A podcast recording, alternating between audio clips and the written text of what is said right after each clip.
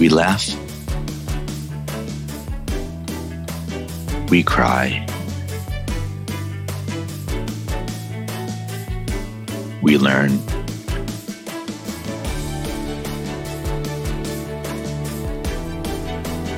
But really, what doesn't kill you makes you better at managing clients and everyone. I'm Morgan Friedman, and this is Client Horror Stories.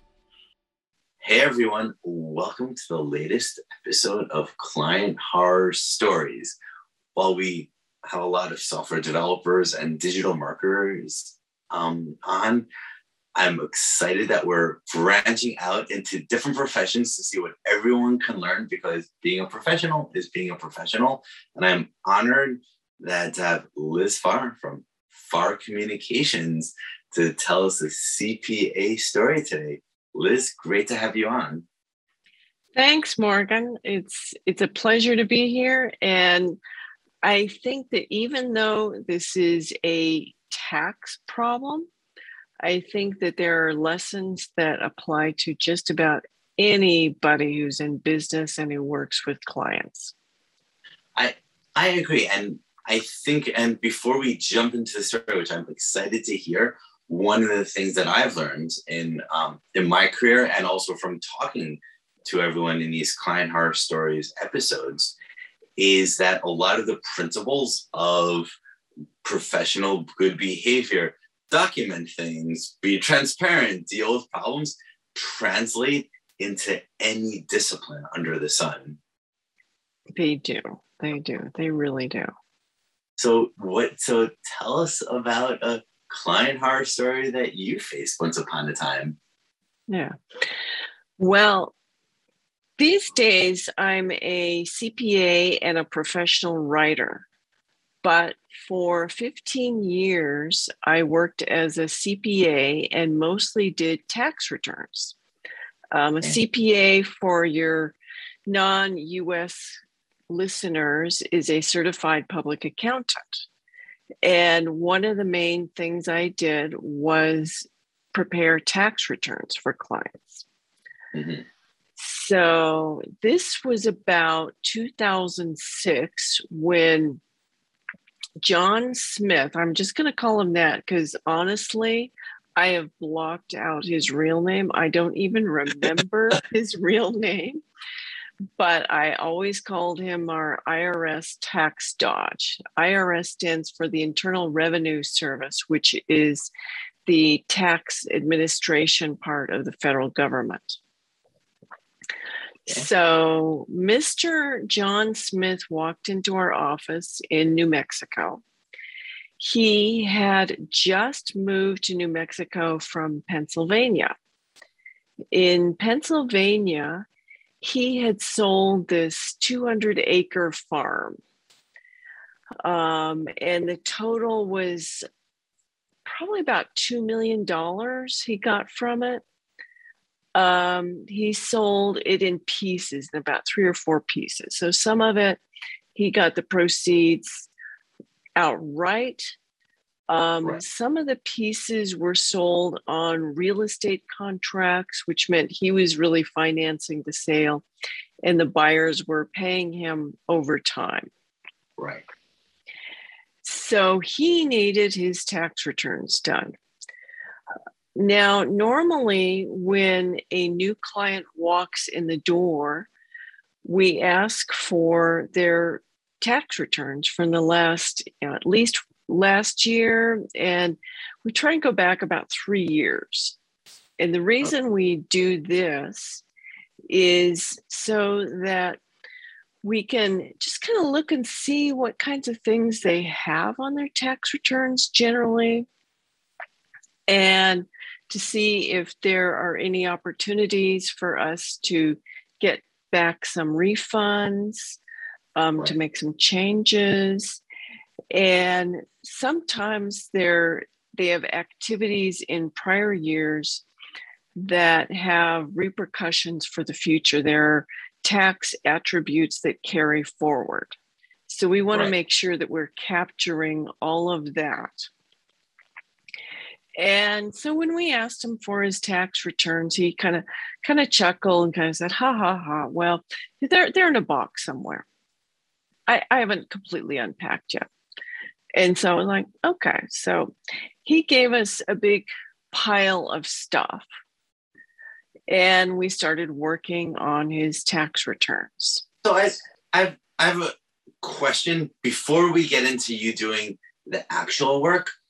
I always think it's useful to identify red flags so that uh, so that we can learn. So you mentioned one red flag, which is basically ask for the account history, and he and and he and he wouldn't give it to you, and like and in in any profession, like you get a you take over an online advertising campaign. Hey, can I have access to your Google Ads account? Ha ha ha ha. No, sorry.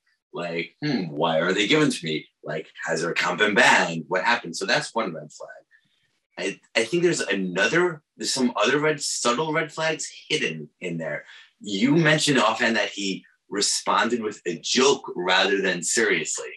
And some, and while mm-hmm. I love telling jokes, sometimes on sensitive and legal issues, when you turn things into jokes, it kind of implies to me that you might be hiding something. Like there's a time and place for humor, and there's a time and place for seriousness. Um, yeah. And yeah, and, and actually a third red flag I want I want to mention just just to get your just to get your um, your thoughts on this one.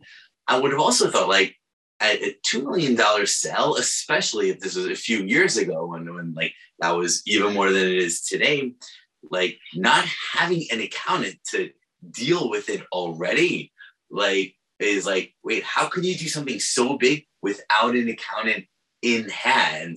That feels like a third yeah. to me. Yeah, that that really should have been a red flag because frequently accountants will establish a relationship with their clients that can last decades. Right. And it may not really matter that the client has moved out of state or maybe the accountant has moved out of state. They can still stay in touch they can still maintain the relationship. So, yeah, it was kind of odd that here he was, kind of this real estate agent and kind of property developer, and did not maintain his relationship with the accountant in Pennsylvania. And you know, as as will be revealed, there was a reason why he did not ah. have a relationship with an accountant that he could bring with him. I, I like your hinting for the excitement that's to come, like a true storyteller. Yeah. So, anyways, you know, um, he brought us the stuff. He had reinvested the money that he got into some land in New Mexico. So part of it he was building a house on, and part of it he was building roads and subdividing so that he could sell. So he was doing all this stuff. And he brought us his documents. You know, it was a combination of the kind of tax reporting documents that go to the IRS. So that kind of there are some documents of transactions that are reported to the IRS and then we get a copy of them. And so the IRS checks to make sure that their records match what's on the tax return. They they do this matching and if they don't match, then they you get a nasty gram from the IRS, and they say uh, that that's a technical tax term, by the way. I assume so. Yeah, and so if if things don't match, and they'll tell you, "Hey, you left off this income. Um, we've gone ahead and adjusted your account, and so you owe us an extra two thousand dollars or whatever." You know, and if they're right, then you just say, "Okay, write a check, done." Um, so he had a combination of IRS documents, and then these handwritten notes. Now, his wife was the one that seemed to compile all the records. And the best way to explain it is she kind of used a sheet of paper like it was a spreadsheet. So okay. up in in one corner she would have the property taxes and she'd draw a little circle around it. And she'd have, you know, the label and then a bunch of numbers. And then over here she'd have like utility bills and draw a little circle around that. And then over here might be phone bills you know, and so we got this sheet of paper with just, you know, all these little kind of circles and squares and filled in with numbers and labels and just kind of, you know, we couldn't really tell if it was right or not. So I, I have a question, which is mostly about my ignorance, or which is how sketchy is that? Because I feel like in 2021, like everything's online and spreadsheets. So that's weird. But I'm old enough to remember the world before computers and like my mm-hmm. parents mm-hmm. having sheets of paper like that. So if maybe it's someone's older and that's just how they've always done it, like that, that might not necessarily be scheduled. But I'm not an accountant. So we're like, what is Wait, that that was not desirable. This was 2006. So it was a few years ago. And there still are people who keep their records that way or maybe they will give you a shoebox of receipts or maybe envelopes of receipts they'll just give you a hodgepodge and we're we try to discourage that but sometimes that's the best way you can get the information okay so so maybe that wasn't a red flag, but a yellow flag.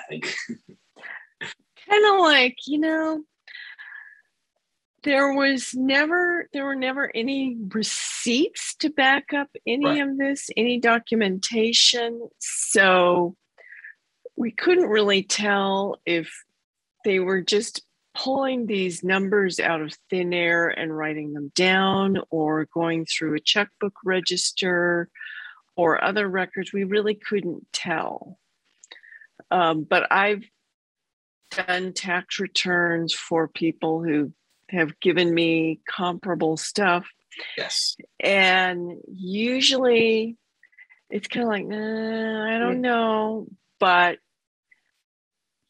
as a CPA, we have to assume that our clients are being honest and forthright that's sort of our professional standards to assume that they are being honest.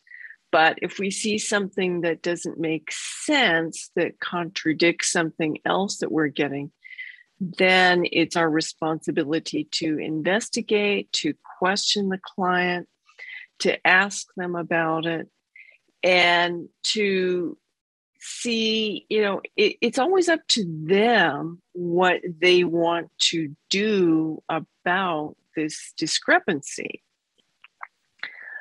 But if we feel that they're behaving in an unethical manner, then it is also our responsibility to say, I can't work with you anymore. But what's so I want to do a quick parenthetical on that because I find this interesting, which is one of the themes of the podcast that I'm very interested in is what is professional behavior? And you made a point that I had never consciously thought about before, which is you said that as a CPA, it's one of your professional obligations to assume your clients being honest mm-hmm. until the weight of the evidence shows that they're not. And I mm-hmm. never thought about that as a pattern because I think maybe I'm just very cynical. So I'm very skeptical of everyone from day one.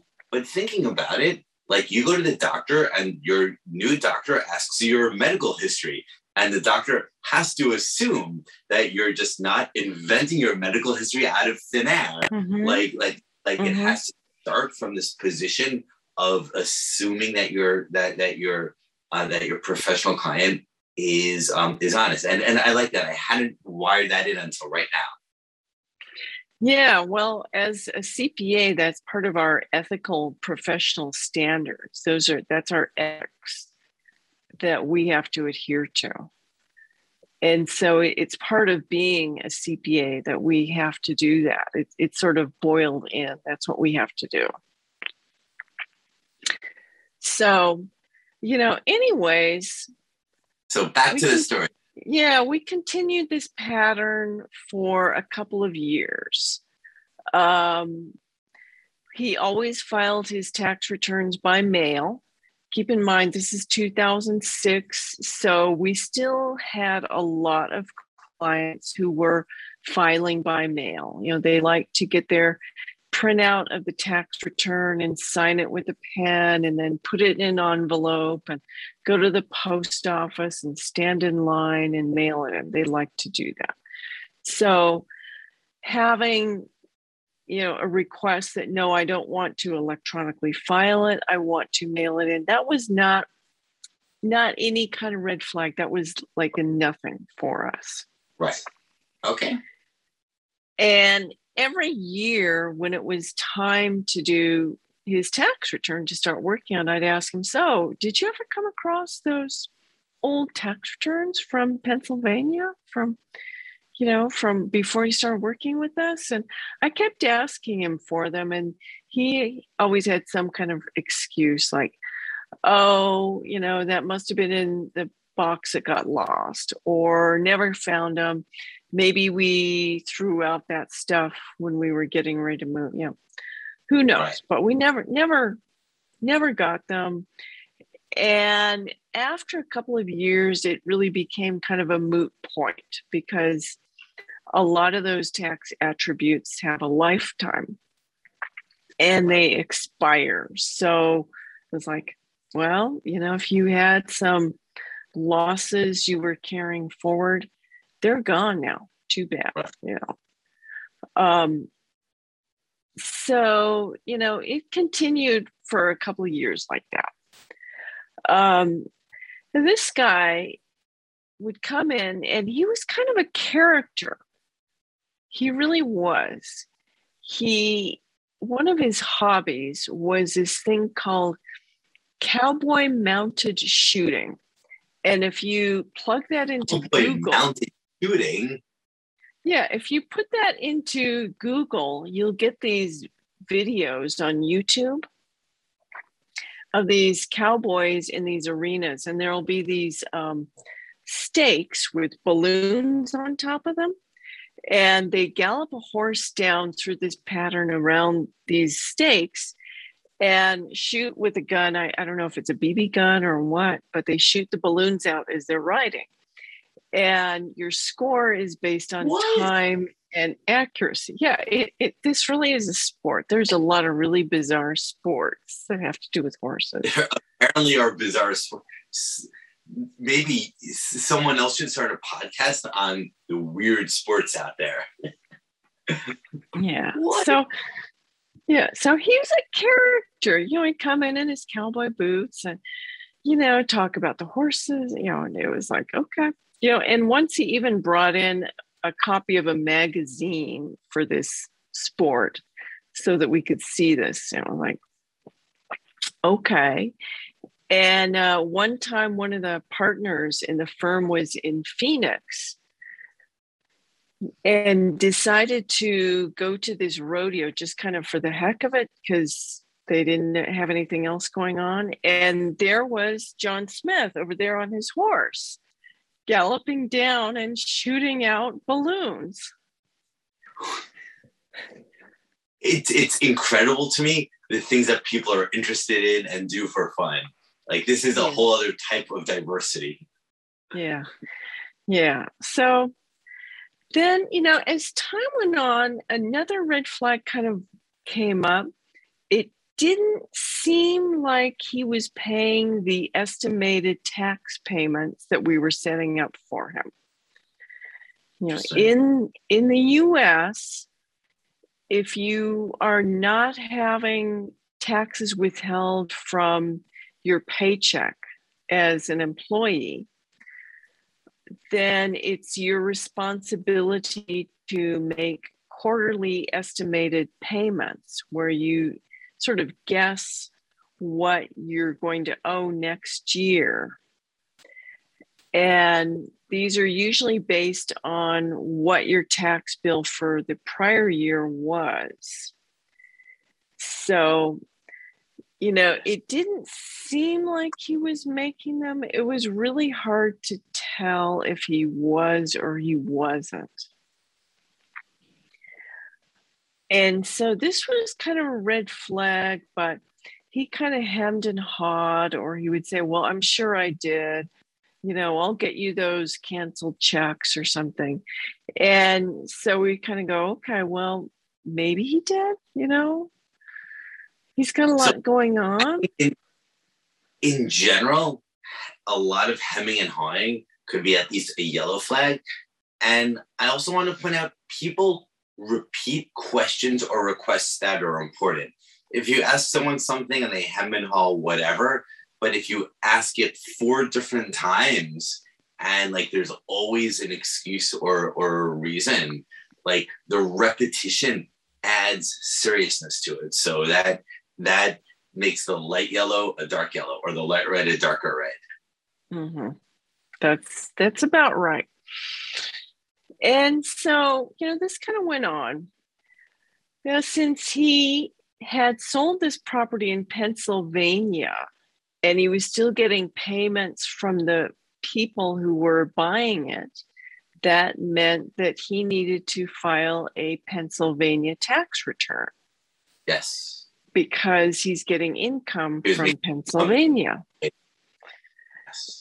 And so one year, I remember very clearly standing there with him and showing him all his tax returns and all the all the vouchers that we'd made for his estimated taxes. And we said okay and here's your pennsylvania return. He grabbed it that pennsylvania return and ripped it in half in front of me and just said, "Well, what? that's what I think you of." Ripped it. That's what I. Think. You think. ripped up his tax return. Yeah, and I thought, well, that's a little weird. You know, you you should be filing. No. You know, that's, wait, so that's kind of weird. Wait. So ripping up the tax return changes it from like a red flag that's something wrong to like the bomb is off. Like normal people behaving normally never never do that. Like like that ripping up is this it's a literal fu to the irs right right. To the pennsylvania department of revenue so okay to the pennsylvania right. The, yeah. The so so you know this this this was getting a little weird. This must have been about 2010 and Wait, so, so we're getting so question that was such a bomb. Like the other ones, okay, you could put up with the warning signs, but with that one, did you say to him, "Why are you doing that? Are you not going to pay it? What's happening?" Like, did you did you did you address it with him? I didn't address it with him. I was kind of in shock, and I was not the one making the decisions because that was really mm-hmm. the partner, the owner of the firm and so I told him, and he just kind of, hmm, it's a little weird. Hmm. But it was just kind of a hmm moment for him. So, anyways, the big red flag, the bombshell, the bomb really went off one morning when I came into work. And our receptionist said, hey, there's an IRS agent in the conference room that, and she wants to talk to you and Carol. Carol was another tax manager in the firm, another tax person. And so I, you know, put my stuff down and got Carol and we went in there. We're like, you know, we have we had no idea what was going on. We had no clue. And so this IRS agent, who is a very nice young woman, said, I am here because of John Smith. And we're like, well, why? And she said, I'm here because your names were on this power of attorney that we had for some other tax matters. A power of attorney means that the IRS can talk to us as tax professionals as if we they were talking to the taxpayer themselves. So we kind of step into the shoes. And we like to do this because we we're a little more careful about what we say. We're a little more circumspect. And so we know the taxpayers' rights. We try to make sure that they're protected. Yes. And so we're like, okay, yeah, I guess. You know, we remember doing that for something. Okay, sure. And turns out, she said, and she dropped the big bombshell. He hasn't filed a tax return in 10 years. In 10 years, he never filed it. Mm-hmm. Yeah. And and then and then bombshell number two, and this isn't the first time he's done that. He did that back. He did that once before. He he had a habit of filing his tax returns every 10 years then the IRS would catch up. So she gave us all the documentation for the first time, and we could see that, yeah, he owed about a hundred thousand. He had to take out a loan to pay it off, but he did pay it off, and it was it was a really ugly kind of thing. So she said, well, based on the information that we have, which is basically all the income but without any of the deductions. Right. Which were on paper anyway. yeah, with just the income yeah. and adding in penalties and interest, it was about 250,000 that he owed. Oh, no. So we're kind of in shock, but she gave us she gave us a ton of documentation, said, you know, here, because I figure you guys don't know anything about this. So here you go. You know, so anyways, um, we called the tax partner and said, so this is what's going on. So apparently wow. he had been getting our tax returns just because his banker needed them to, no. Yeah. So to lend He's him money to, to buy more to, land. So that, yeah. That is a and, funny twist at the end that while he never intended to pay it, he still wanted the papers done, not for the government entity, but for the bank entity. Mm-hmm. Yeah, I've seen that before. There was another client I worked with who kind of did the same thing. He didn't file tax returns for, I think, 15 years or something. And then he passed away. And at that point, the IRS pounced on his sister, the right. executor of his estate, and found out, well, yeah, he did have tax returns for the first few years. Um, but they were really just prepared to show to the bank because this particular guy invested in real estate. He was kind of a slumlord. He would buy real estate, rent it out, sell it, buy some more, rent it, sell it. You know, it was just this kind of churn. Right. Um, anyway, so this is this is not that unusual, but still. Wow. So it, it so this bombshell happened and you told the partners and then you called him up yeah yeah so we called him up he came in the office and we said so um, the irs came to visit and they informed us that you hadn't filed a tax return in 10 years and that their tally of what you owe is something like $250,000. So how do we fix this? Um, the IRS agent said, you know, the, the first thing you have to do is get all those tax returns to me. You have to get them all to me.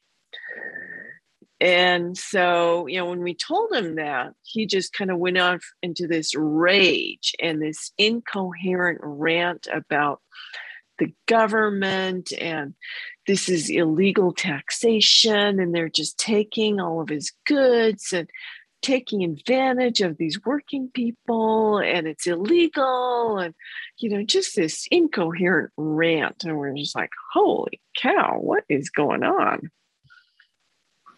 Wow. Yeah. So eventually he calmed down and so we started working on getting the irs agent the tax returns. You know the ones that we prepared that was easy but there were about four years worth from before he came to us that were between the last time he'd gotten in trouble with the IRS and when he'd come to us. There was about four years worth.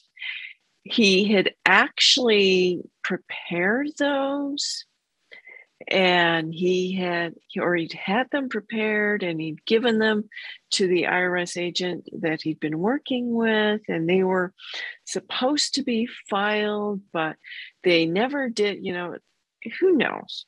Who knows what happened? But anyways we tracked down his attorney from way back then who oh. actually had copies of those tax returns and we got them and put them in our software. Now, those old tax returns were handwritten. And so there were math mistakes and we had to fix everything. Yeah. But, anyways, we got all of that taken care of. Um, and we whittled down the amount he owed from 250,000 to about 100,000 so that was that was a big thing that we did. That was really a big deal. That's uh that's a, a lot of savings. I want you as yeah. mike. Yeah yeah. And so so we got all of that to the irs agent. Wait, and so curious to know did he file it or did he go another 10 years so you got to the IRS agent. So we happened? got it. We got it to the IRS agent, and she she processed them, put them in the system, and said, "Okay, now we have to make arrangements to pay this debt." Okay, and he he went into another rage. I'm not going to pay that. I don't have the money. You know, I don't have anything. You know, all my money's is is locked up in this land that I bought. I can't, don't have access to it. I don't have, you know, I was like, okay.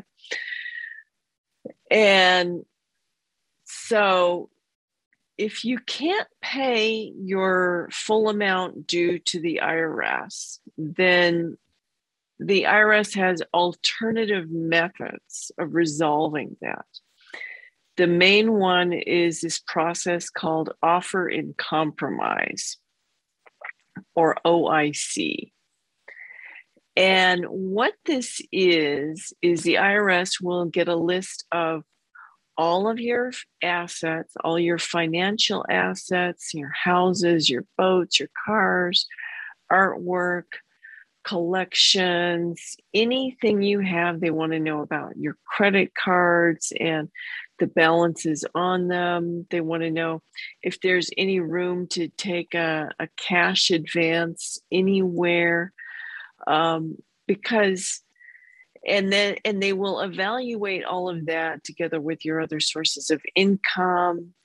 They really have kind of a formula where they figure out how much they can extract from the assets you have and your income. And give you enough to live on. It's not going to be luxurious living. They want this to be painful. Right. Um, but then it's it's a formula. Yes. And so you can make an offer that is a compromise of what you owe. But you know, the first step is to fill out this paperwork for the IRS that lists all of your assets, all your financial assets and bank accounts, all of that. Um, so we said, okay, you know, you need to do this. You need to fill this out. And he he went into another range. Said, I'm not going to do that. Not going to do that. I can't do that. And we said, well, that that is the next step in resolving this. You know, you either write the IRS a check for $100,000 or make payments on it, you know, make arrangements to pay it off over time, you know, whatever. But if you want to reduce the amount that you owe, this is the first step. This is what you have to do. And he went into a rage and said, I'm not going to do that. And didn't hear from him. So we figured, you know, he's pulled up stakes, you know, and and it was about that time that our firm accountant, the one who kept the books for the for the CPA firm, came to me and said, you know, he hasn't been paying our bills. He Ooh. owes since, you know, he had been paying our tax bills every year until we got into this mess. All the work that I had to do in getting all the tax returns together and working with the IRS and checking the numbers, all of that added up to about $4,000 worth of work, which he hadn't paid. She had been sending him registered letters they were coming back unopened or refused. Yeah. And it seemed like he had pulled up stakes. He had gotten his mail to P.O. Box. A P.O. Box was gone. Um, she even sent our lawyer, we had a, a lawyer who would do these kinds of collections for us sent him out there, could not find him. He just kind of vanished. So, you know, it should have been a red flag to us wow. that somebody who isn't going to pay the IRS might not pay our bills. So, so before we started working on resolving this tax mess of his, we should have said, okay, you need to pay us a retainer to do this. Yes. You need to pay us, you know, a thousand dollars a month for the next four months or whatever. I think this last point is an important and underrated learning or class of advice, which are people that are um, that are cheating other people. They're going to turn and che- and cheat you as well. Mm-hmm. And it's very easy to forget that you're caught up in the moment or you think it's different. You know the numbers are bigger right. or smaller. But right. but it it it inevitably happens. Yeah. Yeah. So, anyways, we didn't hear from him. We figured it was kind of out of our hands. It was going to be up to the IRS now to seize his property, track him down, do whatever they needed to do to collect on this debt. But our hands were clean. You know, we were like, no, we can't, we can't help you anymore. And then one day we got a phone call from this guy who said he works for um, tax relief now. Um, back then, back about 10 years ago, there were all these companies that sprang up to help with resolving your tax debts.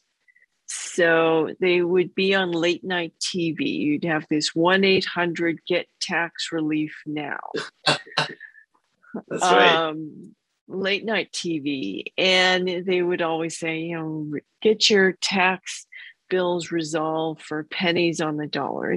And they would mislead the people into thinking that they had some special in, but they really didn't have anything other than the process I explained with the offer and compromise. That was that was all that they had. They didn't have any anything else they could offer. And a lot of these companies would collect a big fee up front, you know, maybe $5,000, but wouldn't do anything with it. They would just, right. you know, nothing, nothing would happen. And so he said, well, we just started working with this John Smith, and we noticed that you're on his power of attorney and he'd worked with you guys for a long time. You, you know your name is on all these tax returns. And so we're wondering you know we have to fill out this financial form. Since you know him we're wondering if you know once we get it filled out we could just kind of run it by you so that you can make sure we're not missing anything. And we're like okay sure why not you know? We we can we can help you with that i guess you know i'm not sure who is going to pay us to do that but okay. Um we never heard back from them. So i suspect that they didn't have any better luck in getting him to fill this out than we did we never we didn't hear from them then and did, then you, it was did, you hear, did you hear from him again or did he just Oh, vanish? Oh one more time. One more time. There's more but wait there's more. There's more. Yeah. He called us up and he said the the irs is garnishing my my retirement payments he was getting social security payments which is the us federal retirement system. So he was getting those. And the irs was taking a portion of it out to pay his debt. And he said you know they i made a deal with them that if i get them my tax return for this year if i get up to date then they will stop garnishing my social security and we said i said okay but you're going to have to pay us up front for that and you're also going to have to pay us for what you owe and he was just kind of like oh okay fine fine no problem so he said, you know, I'll I'll be there in two hours, you know, fine, whatever. So I went to the firm bookkeeper and said, okay, he's coming in. Um, how much does he owe? And we're going to tack on an extra thousand to do his tax return. Right. So he came in and I gave him an invoice for $5,000. And I said, you have to pay us this much before we'll do anything. And he just kind of, I don't have that kind of money. I can't do that. And I'm just like, okay, sorry sorry. You know, I, I want to talk to to to to the partner. I want to talk to the owner. I'm like, okay, yeah, fine. Call him up. I'll bring him in. And he just said, no, we're not doing the work if you don't pay us. Just business. Wow, this is this is a good story. We got a lot of lessons and red flags um, uh, while you're telling it. One question I have at the end is looking back on it now in retrospect with the 2020 hindsight and the Right. sophistication of more experience that you have now than you had then. At each point throughout the process, is there anything that in retrospect you think you should have done differently? Um, or Oh, yeah. what, what, are, what are some of the key ones? Well, you know, we would have said, okay, well, if at the beginning we would have said, well, if you can't give us your tax returns, then can you give us power of attorney so that, you know, if you can't find them, can you give us power of attorney so that we can get the IRS transcripts, all the records? From the yeah we can get we can get them. That would have been something to do and then he would have been able to then he would have said oh well um hmm there- there's a problem here. Um i haven't filed a tax return for a few years. And we said okay well let's right. let's get you up to date. You know that that would have been a big thing right up front. Um yeah. and well, another I, I just want to comment on that. I think that's a really good one and i think an extrapolated version of that is when you start any sort of client engagement to have a few mandatory requirements you have to do mm-hmm. a b c d and if they only have a b and c but not but not d to say no it's just it, it's just fundamentally risky if you don't have d or if you don't have d there's the alternative d version 1 d version 2 d version 3 but um but i think i think with experience you learn the power of having policies like that right right you know and the the other thing would have been to and when it when it was looked like he wasn't paying his tax, his estimated tax payments. It would have been probably good to say, So, why aren't you paying them? Do you need help? What's going on? Is there some explanation? We really do need to know that you are paying these we need documentation and if you're if you can't provide us documentation then we might not be able to work with you anymore because we expect you to do that so that would have been a reason to just say no, we're not wor- working with you anymore. You know, and certainly when he tore up that Pennsylvania tax return in front of me, it would have, that was like, okay, fired. Yeah, th- we should have should have fired him. Tearing up your tax return, your accountant just prepared in front of your face, like it def- definitely feels like uh, uh feels like uh like a, a fireable expense, uh, a, a, a, event. They, accountants talk about taxable events. We can talk about fireable events. mm-hmm. mm-hmm. Um, and I actually I want to comment on that on on the fireable offense, uh, or the fireable event of tearing up the tax return, which is a challenge I've seen a lot of professionals have. Is people kind of want to be nice. So if someone, mm-hmm. so I've been in situations where you've seen the other person do something completely assholish and terrible and disrespectful, implying they're gonna break the law and not pay, things like things like that. And because everyone around them just wants to be nice and no one wants to hurt anyone's feelings, you're like, oh, okay.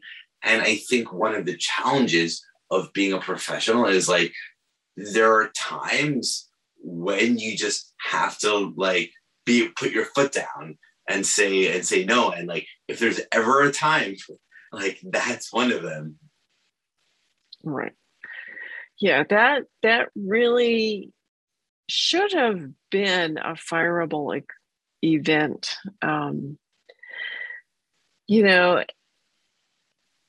and i have to think that the only reason that the partner didn't fire him for that was because he still had this friendly relationship with right. with with John Smith and was still thinking this was fundamentally a good guy. Right.